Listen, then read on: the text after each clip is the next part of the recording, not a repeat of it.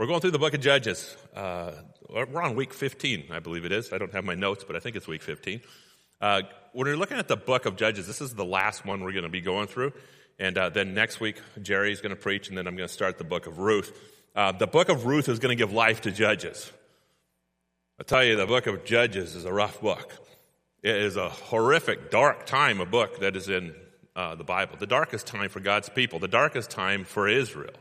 And the book of Judges just looks like this. They just turned away from God, completely turned away from God, rejected God. So what did they do? God gave them over to their sin, and he gave them over to other countries. And then they just went into a, a pit, a hole. I mean, they were just oppressed, depressed, broken down uh, as they turned away from God. So what did God do? He sent a deliverer.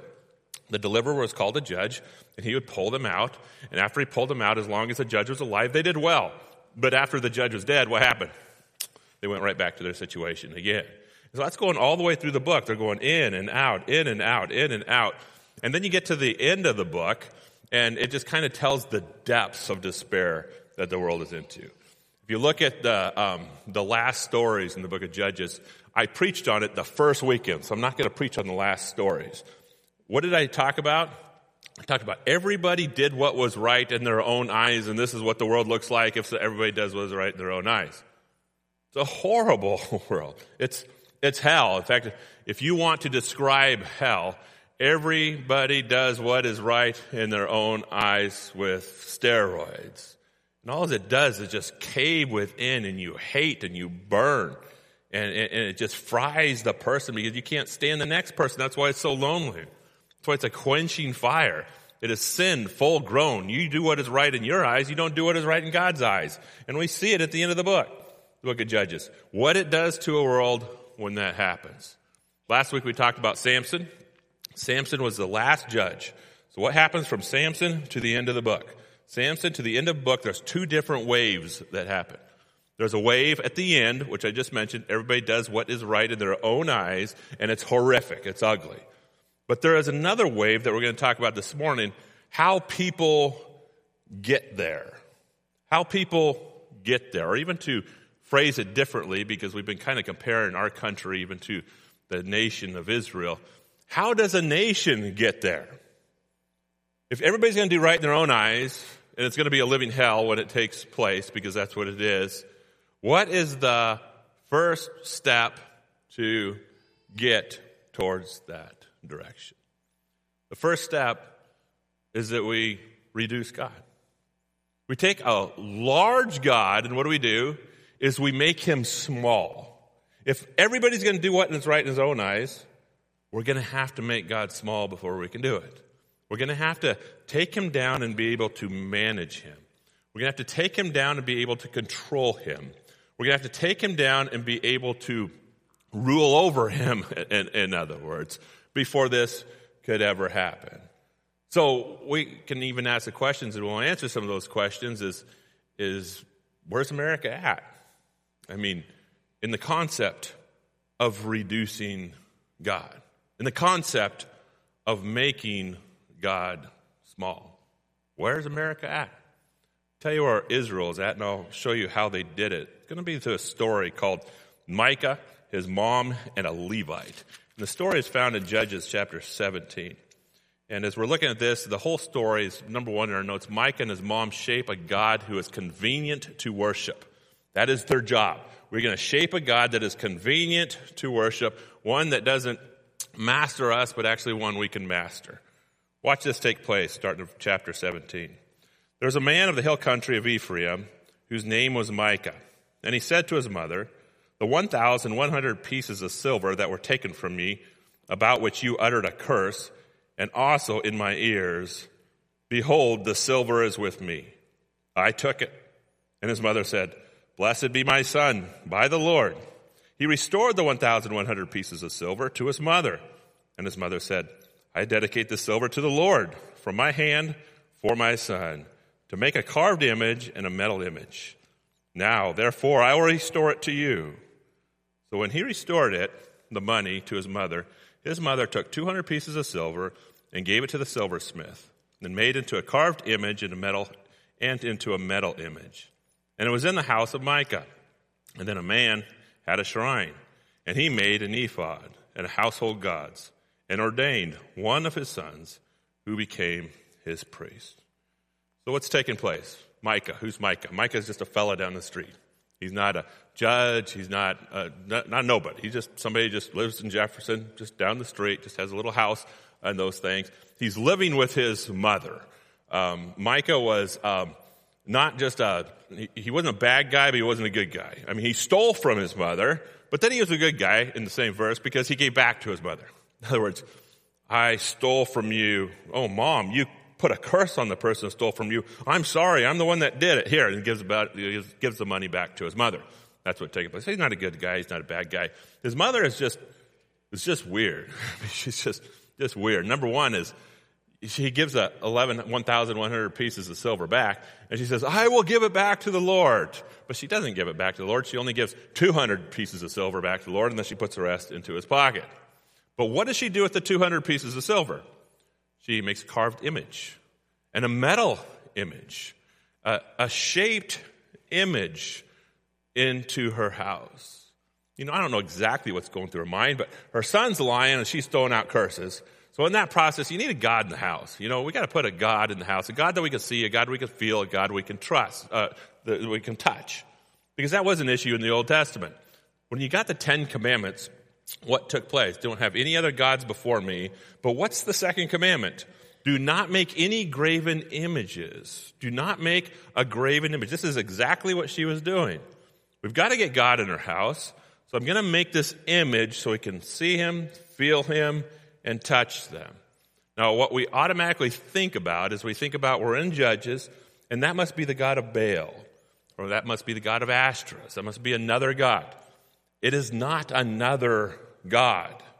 It is the King of Kings, the Lord and Lords, the Alpha and Omega, the God of Abraham, the God of Isaac, and the God of Jacob, made into an image.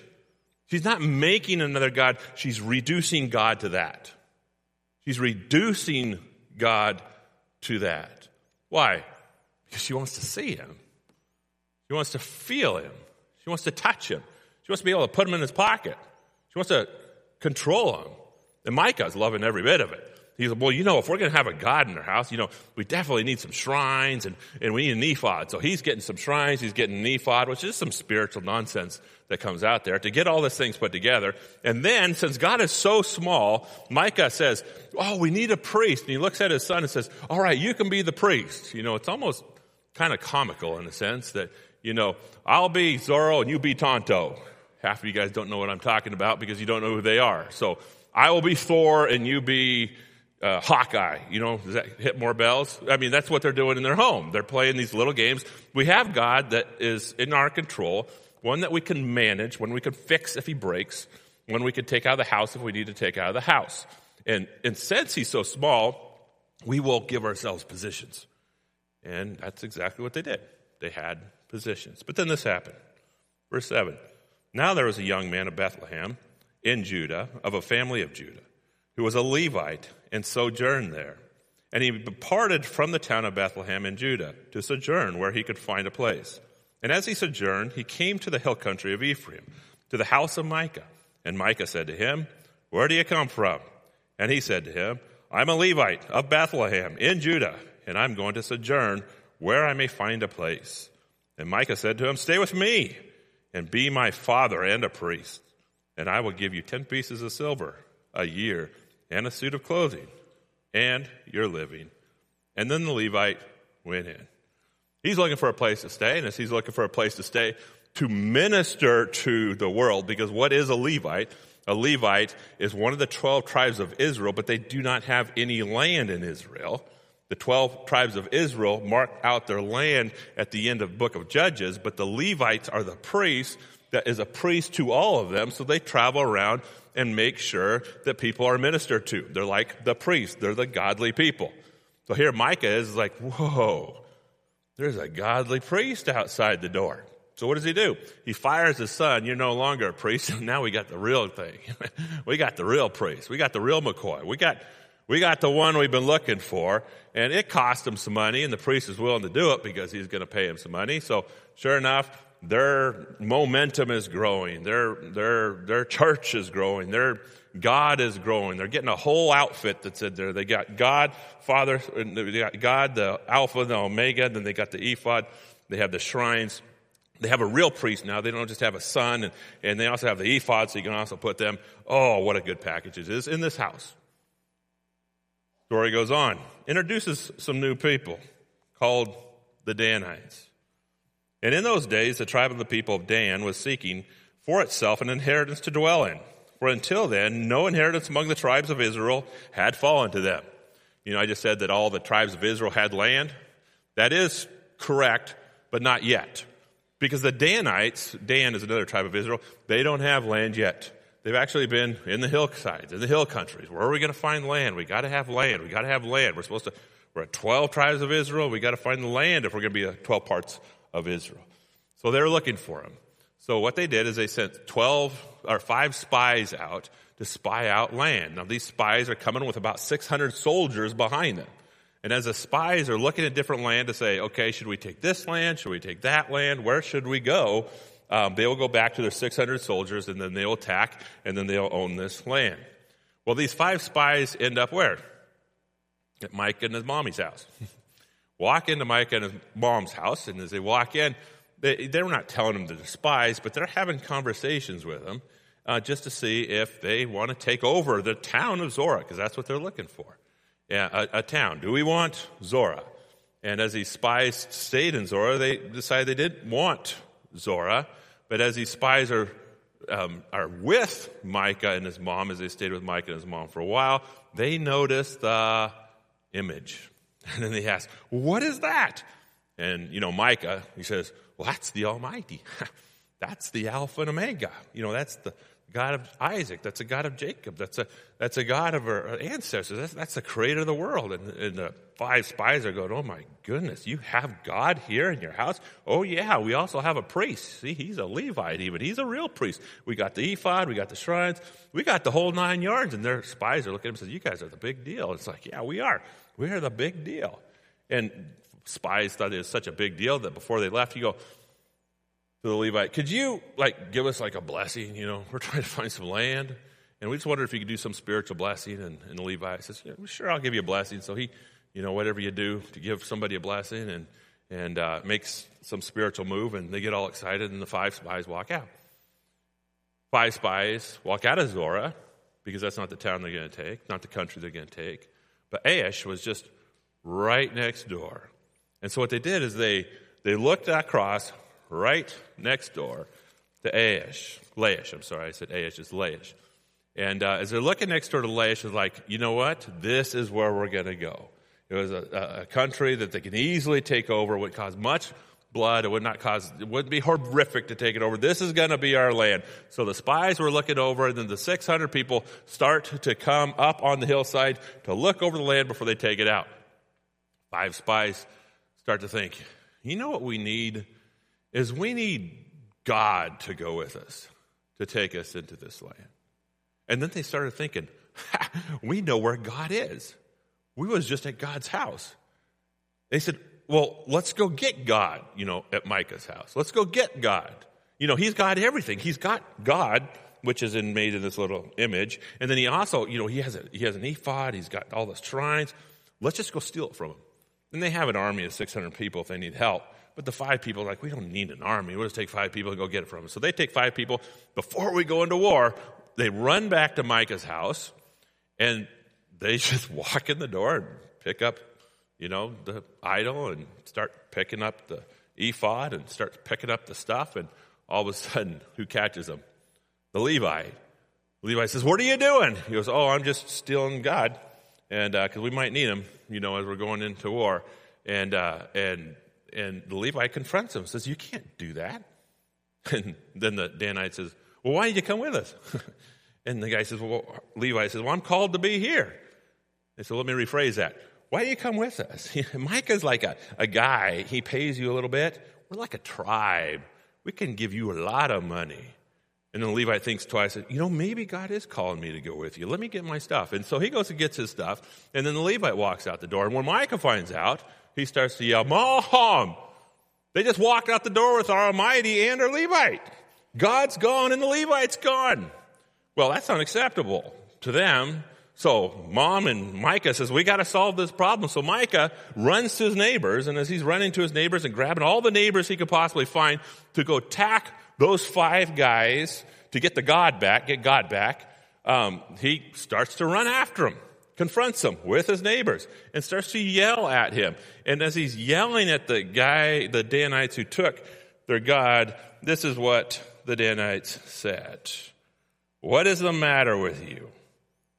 What have you come with such company? They look at him and say, you're messed up. What's going on? What's taking place? And this is what Micah said. You take my gods that I made, and you also took my priest, and you go away. I don't have anything left. You took it all. How then do you ask me what is the matter with me? I don't have anything left. And since I don't have anything left, I'm going to have to get what you took. The Danite's like, Micah, shut up and go home. Just just go home. And there's five of us here, but there's six hundred of us here. We'll kill you if you keep on dealing with this. So Micah goes, oh my goodness, I guess I better go home. So what does he do? He turns around and goes home. The Danites go up to Laish, and they look over Laish, and then they end up going to war. And after they go into war with Laish, they, they win to take the land. And after they win to take the land, we said, well, we need God in control of this land. So what did they do? They built a temple, that, or um, a tabernacle that was very similar to the one um, in Shiloh, which is the one that Moses was carrying. Very similar to that. And when they, they built that, guess what they did? They put that stupid idol that Micah and his mommy made, and they put it at the center and says, oh, we have the King of Kings, we have the Creator, we now have the Almighty, and this is our God that we will worship. And you know what even took place in this history of time? Is that you had the tabernacle that was in Shiloh, and then you have Dan, and they're on two different sides of the country. I actually went to Shiloh, and I also went to, to Dan as well. And on the two different sides of the country, half the country said, well, we don't even want to follow Shiloh, where the temple or where the tabernacle is at. We're actually going to split and start going up to Dan because it's a closer walk. So, you know, God's up there and also God's down there. You know, that's where the Ark of the Covenant was and those things. But you couldn't see God. You had the Ark of the Covenant. The Ark of the Covenant wasn't God. You couldn't see God. But if you go to Dan, I mean, you can touch him. You can actually feel him. He's actually small enough that uh, you can manage him. A lot of people ended up going to Dan. Story ends, and the people of Dan set up the carved image for themselves. And Jonathan, the son of Gershon, son of Moses, and his sons were priests to the tribe of the Danites until the day of captivity in the land. Until the day of captivity in the land. This is past Saul, and this is a long time. So they set up Micah's carved image he made, as long as the house of God was at Shiloh. So they had now two tabernacles as a result of what was done.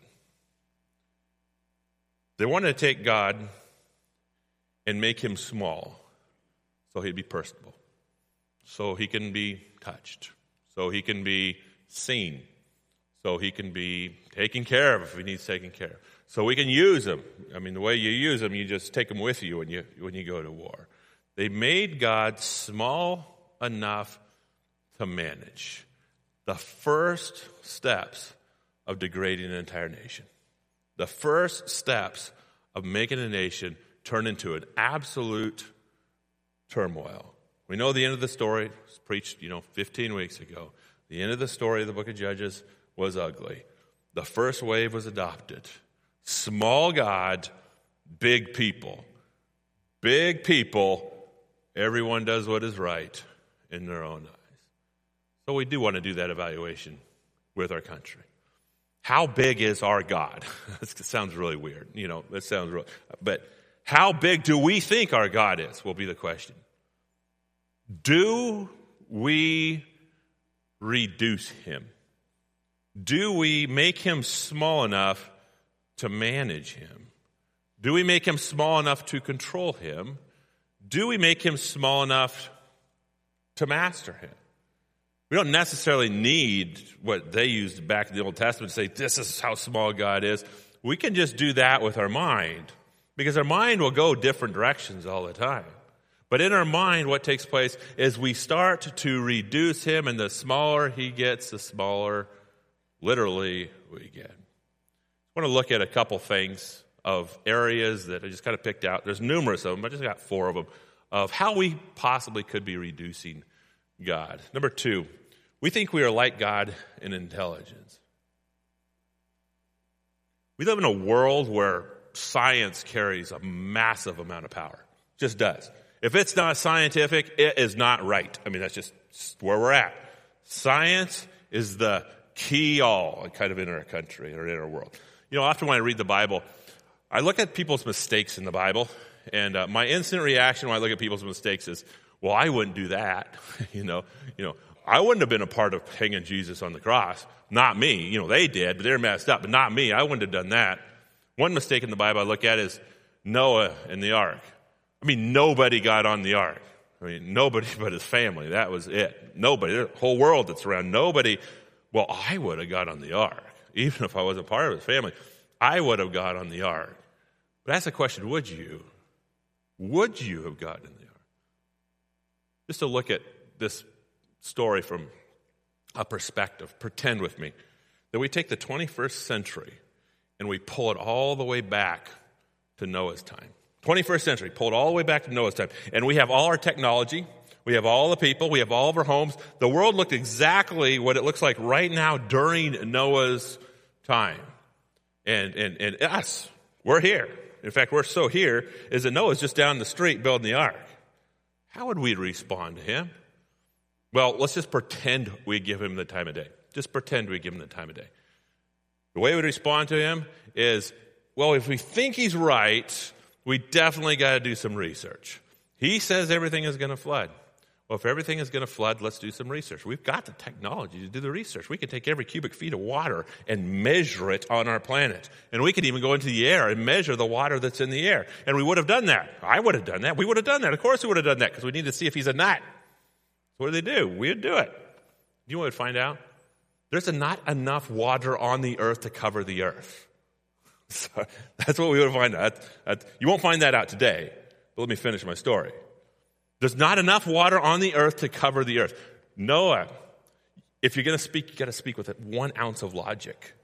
One ounce that would be halfway consistent with science. As soon as we don't see that he's consistent with science, C N N would have loved it. I mean, it's like, oh my goodness, there's a nut on the street that says there's going to be a flood with so much water that the water doesn't even exist. Then it's still going to cover the earth somehow. But we know because we find out that it can.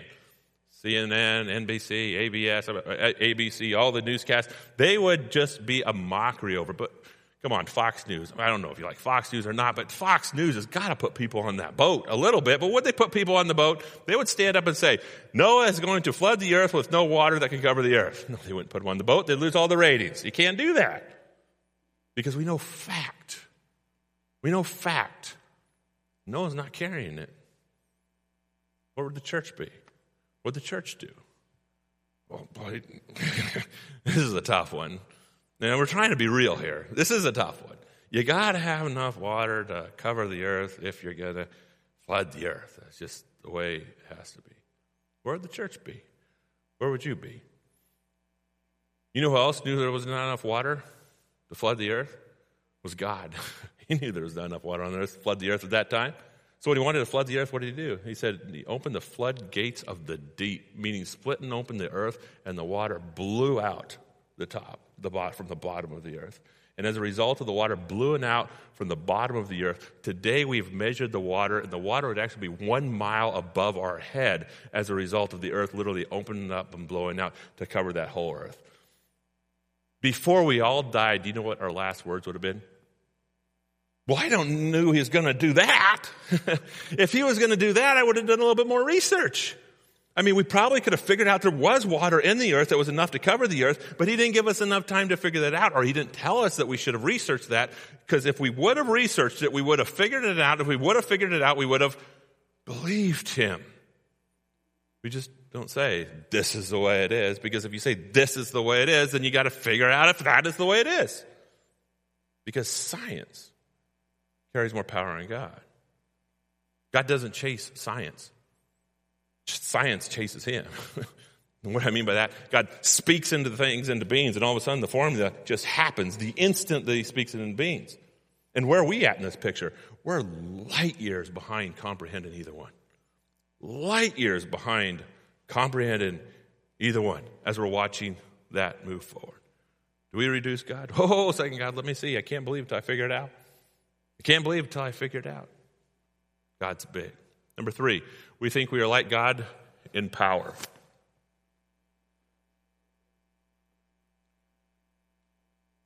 I'm going to bring up a political thing, but it's not really a political thing. It's more of a biblical thing. Um, I'll just say the words is global warming, um, climate change. Uh, so when, when you hear these words, um, they do carry power. And uh, the reason why we carry power is because I went down to the Grand Canyon, and Lake Powell and Lake Mead are about empty. I want them full. I, I wrap the Grand Canyon. You know, I want to go again. I want them full. When they're empty, um, Las Vegas is not even going to have enough power and energy. This is a big deal with them being empty. And the, when you look at that, there is words that come out, which would be global warming. We live in a world where snow coverings have decreased. I mean, that has taken place. We live in a world where the ice sheets are shrinking. We live in a world where there's forest fires that are raging through the world. And as we're, these forest fires are raging through the world, there is a dominant word that gets presented to us, and that is global warming, um, either global warming or, or climate change. Is that word in the Bible? Or is there a word that's close to it in the Bible? The answer is yes. There is a word that's close to it. And the word that is close to it is, is drought. That's the word that is close to global warming in those things. What is the difference between drought and global warming?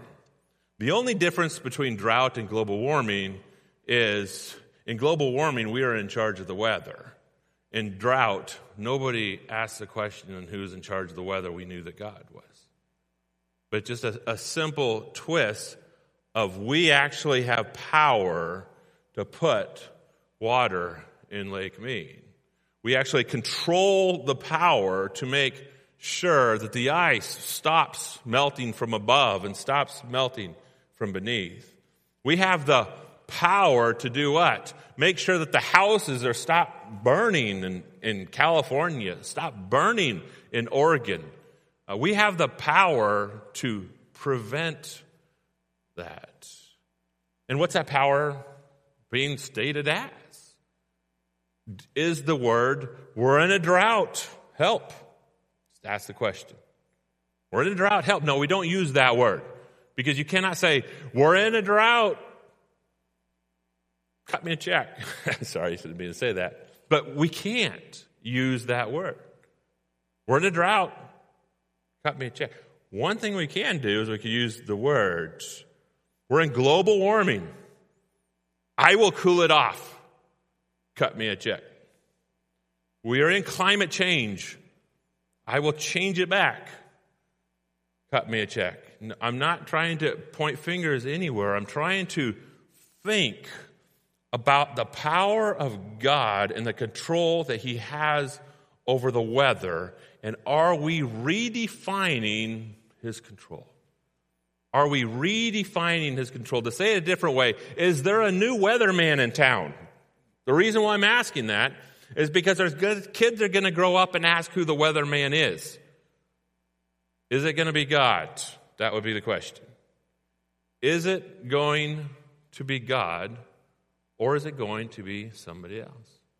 We all want Lake Mead to fill up. We all want houses to stop. But we all want this. Is there any way that we can be involved to make sure that it's fixed?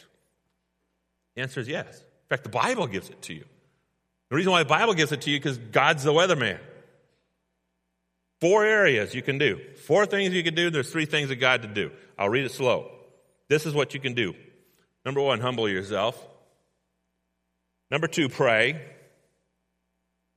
Number three, seek God's face. And number four, turn from their wicked ways. And then God does three things. He will hear, he will forgive your sins, and then he does what? He will heal your land. I did do a little bit of research, and just, what are we asking for to make sure that, you know, that um, the lake mead is filled and the ice the ice comes back? What are we asking for? It's cost about a trillion a year is what the world is asking for. One trillion a year. One trillion says, I will give, put water in Lake Mead. One trillion, I will put water in Lake Powell. One trillion will say, I will walk, I'll wipe away the fires that take place. One trillion a year. What does God ask? He asks us to bow our knees. The scariest part about where we could be at is that we would rather spend the trillion a year than to bow our knees. We'd rather spend the trillion a year than to bow our knees. To say, God, you're the weatherman. God, you're the one that is in control. This is the way it works. God says flood, it floods. God says burn, it burns. God says thaw, it thaws. The carbon in the air does not dictate any sort of decision. Now, I know it's like we got to get rid of the carbon in the air. That's a whole different subject. That's a whole different. I'm just talking about the weatherman. Who is he? Who is he? And have we made him so small that we can manage him and that we can fix him? Just a concept of how small are we making God, and how small is our children going to understand who God is if we get swallowed in the concept of how tiny he is according to the world? Number four, we think God can be bought. Kind of more towards the church. I go to church, and if I go to church, my life is going to work out good. But it's not working out good. It doesn't make any sense. What are you doing? You're buying God. God, I give you this. God, you give me this. God, if I don't give this, I don't understand. Maybe I should do it more. Okay, then you do it more. Then you do it more. Then you do it more. And as you do it more, you do it more, you do it more, you get less, and you get less, and you get less. And who do you hate? You hate God. Why? Because God can be bought. If we're good people, we get good things. If we if we give money, we get money back. You know, God can be bought. If I behave, my life is going to turn out well, and cancer is not going to come my direction. My health will be all right if I do it. We try to buy God. I do this, you give me that. You know what? God doesn't want to be bought. God wants to be loved. That's it. That's it. He wants to be loved. And maybe if you're trying to buy him, I went to church and I'm not getting, I'm not getting. In fact, the more I give to God, the less I get. He's trying to tell you, just love me and stop it. Just, just love me. Just have a relationship with me. That's what you call salvation and the top commandment. Love God with all your heart, soul, strength, and mind. But we reduced him to a package of our needs. Story of Micah. They got all sorts of prosperity, they believed. In verse seventeen, that you'll see in your notes. They had all sorts of prosperity as long as they had what? God. And when God walked out the door with the Danites, what happened? Oh my goodness, we're not going to be prosperous anymore because God left our home. The same mind thinking. If I can do this, then I can get this. Number five, we think the ways that our ways are better than God's ways. There's many comments that are um, that are said in the world and um, said in the church that are um, kind of um, acceptable. In other words, it's all right to say. And uh, number number one is, you know, I'm really mad at God. And we could even get to the point, you know, right now I just really hate God. You know, it's just, you know, God's just not doing it. And I'm not going to say, I'm going to say if you hate God, you're in trouble. I'm just going to say that. If you're mad at God, um I'm not going to say that's horrible, because things happen that are horrific. They happen. I mean, it's a rough world that we live in. It's a difficult world that we live in. So being mad at God is not horrible. But if you are mad at God, you are only mad at God for one reason and one reason only. And that is, is because you can't master him. You can't master him. You want your situations to change, and he didn't change it, and you are mad at him.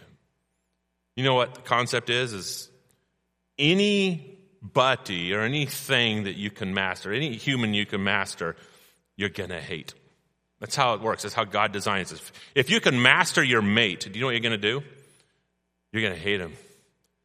And the reason why is they'll never do what you want them to do. So what are you going to do? You're going to have to master them more and master them more and master them more. If you master somebody, you will turn into a beast against that person. Literally. Turn into a beast against that person. I worked in an institution for ten years. And, and in that institution, Uh, I worked with sex offenders, those who had horrific rapes, uh, those who had horrific crimes.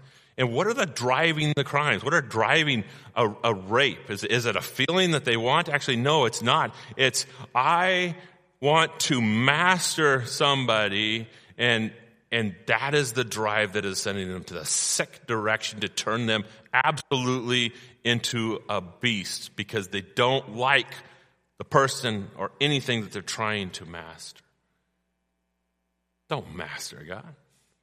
He doesn't want you to master him.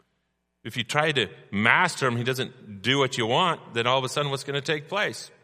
You're going to hate him. I've been married for twenty-six years and moving on to twenty-seven years here in July. And uh, and my wife and I have an issue. And the issue is that um, she's different than I am. In other words, she's female and I'm male. That's an issue. She doesn't think the way I think. She doesn't do the way I do. She doesn't understand the way I understand. I mean, this is the way things are supposed to work, and she thinks this is the way that things are supposed to work. And as a result of us being so different, we got together. And maybe this happened to you too. They call it marriage. And then when you get together, what takes place? You start rubbing shoulders. You start Uh, working on different opinions. You start nav- nav- navigating through life. Why? Because she doesn't always agree with me and I don't always agree with her. And as a result of this process of banging heads and, and making us try to understand each other and work on each other and not always agreeing and sometimes agreeing to disagree in the process, do you know what we're walking in? Called intimacy. that's in, that's what intimacy is. If she agreed with everything I wanted, there would not be an intimate relationship. But God put us into this relationship where we actually came from two different homes to walk together, to connect us heart to heart, soul to soul, mind to mind. Does she do everything the way I want her to do it? No. Does she do everything the way um, I want her to do it? No. Doesn't happen. Same way it goes with God. God wants a love relationship. He doesn't do it the way we always want to do it. He doesn't do it the way he should do it sometimes. He hasn't given me the things that he should give me, so I hate him. I throw him away. Well, I can't figure him out, and I don't understand this. A God who is a God of love would not have a hell, and therefore pff, cast him out. A God who is a, a God of love wouldn't let me live in the life that I'm living right now, would not let my loved one pass away, would not let me go through my sickness. I mean, God doesn't make any sense, and the reason why God doesn't make any sense is because I don't understand him, and since I don't understand him and can't control him, I want no more of him. It's designed in a way that God's going to do things that you don't understand. For the purpose of rubbing your shoulders. For the purpose of actually, like the Psalms, getting close to him and pulling him towards you and having you say, why, God, I want to figure it out, and I ask for the answer to figure it out because I need this peace. My goodness, all of a sudden we're starting to get an intimate relationship with God. Why? Because we can't rule him. We can't control him. He does things we don't agree with. When we move to him, even as a result of not agreeing with him, do you know what you're going to do? You're going to find out the reason. And even if you don't find out the reason, when you get to heaven, everything will open up and said, there is reason everywhere. There is reason everywhere. Chronicles of Narnia, Aslan is, is the lion, and uh, and he's just a beast, and it represents he represents God through the story of, as you read the Chronicles of Narnia. And uh, Susan and the beaver, they were going to go see Aslan. And it's like, we're going to go see Aslan. And so we're going to go see Aslan. Susan says, whoa, whoa, whoa, whoa, whoa. I, I don't want to get near a lion unless he's tame. You know, is he tame? Because if he's not tame, I'm not going to get close to no tame lion. And what does the beaver say? Tame? Oh, no, he's not tame. But he's good. But he's he's good. All these things that are happening in life, and whoa, it's so untamed. What's going on? What's taking place? And we have all these questions, all these things that are happening. Is it a controlled environment? No, we live in a world of sin, in a world of death, in a world of pain. And we say, God, I don't understand, but you're good. And if I can't figure you out, put you in my pocket and block you into a box where I can't understand you, I won't accept you. We need to stop it because we know that he's good instead. Because he says that he's good. Number six, we think that God is not any wiser than we are.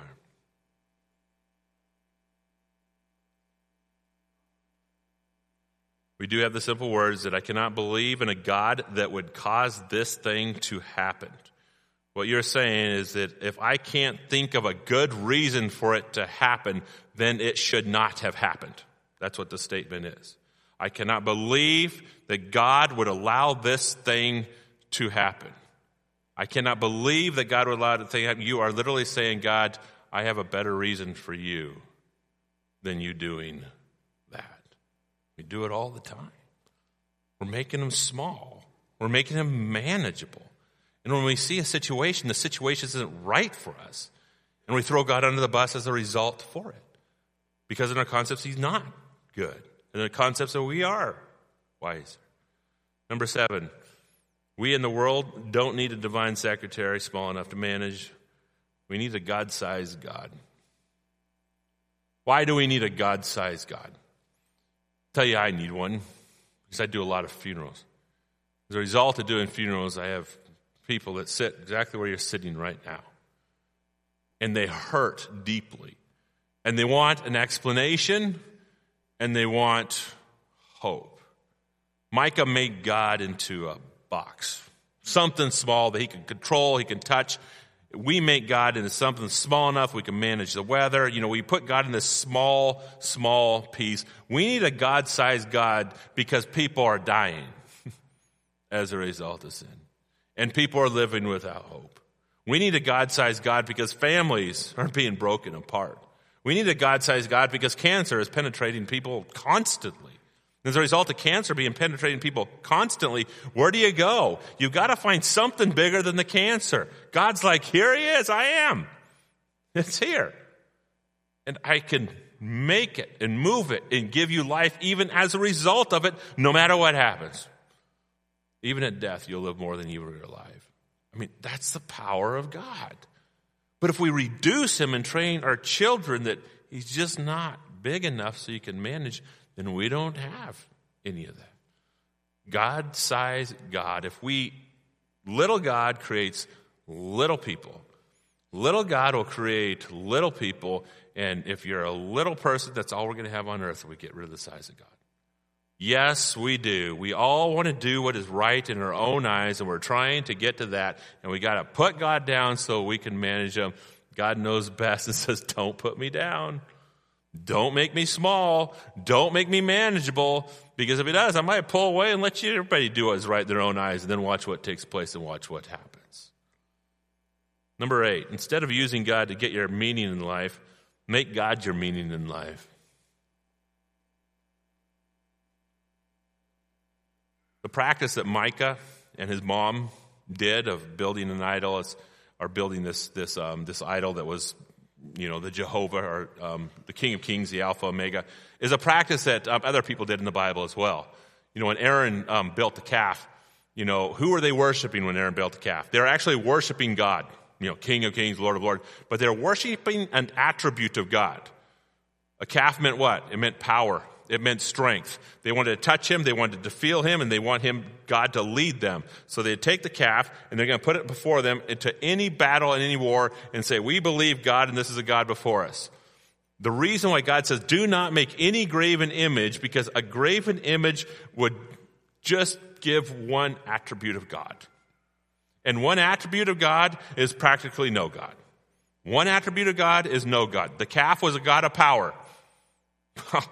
That's no God if it's just a God of power, because you got nothing but carelessness, craziness, and those things that take place. God was very adamant, you do not put me into a box that you'll be able to see, be able to touch, and be able to think about. And the reason why is because I'm coming to earth.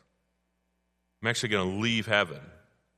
And I'm going to come to earth as a man that you can see and a man that you can understand. And I will make an explanation of my character, my thoughts, my mind, and my heart by going to the cross and paying for your sins. And then after that, I will go to the grave because I will be dead. And three days later, I will rise again. There's one thing that has to be in our image, God, that he says to look at. And it's that cross. And the reason why is it provides every single attribute of God in the entire existence. It shows it all. I'm sovereign and I'm in control. But the sovereign God who is in control is a God who loves you. It says that Jesus is the creator. What's the creator doing? The creator is dying specifically for us. The attributes of God just completely portray off that cross of who he is. And so if we sit there and we think about it, it's in our mind and we mull it over and over and over and over and over. It's not a graven image, it's life. And life to the fullest. He died, he rose, he's my answer. Drive me all the way through life and all the way into glory after I die. Because you're the one that's in control. Don't reduce him anywhere. Just look at the cross. God, we just thank you for not being small. God, what would happen in a world where we are all in charge? What would happen, God, if we were in charge of the weather? What would happen, God, if we were in charge of all our situations? What would happen, God, if we all received exactly what we want whenever we wanted? We thank you, God, that you prevent that from happening. And we're thank you that you're sitting on the throne to make sure that's prevented from happening. Because, God, if we were God, we would ruin ourselves. We'd destroy ourselves. We'd wipe ourselves out. Thank you, God, for sitting on the throne. And then, God, we just got to say thank you for going to the cross. Because the throne says you're in charge, but the cross says you love us. God, we need it as people. We love you in Christ's name. Amen.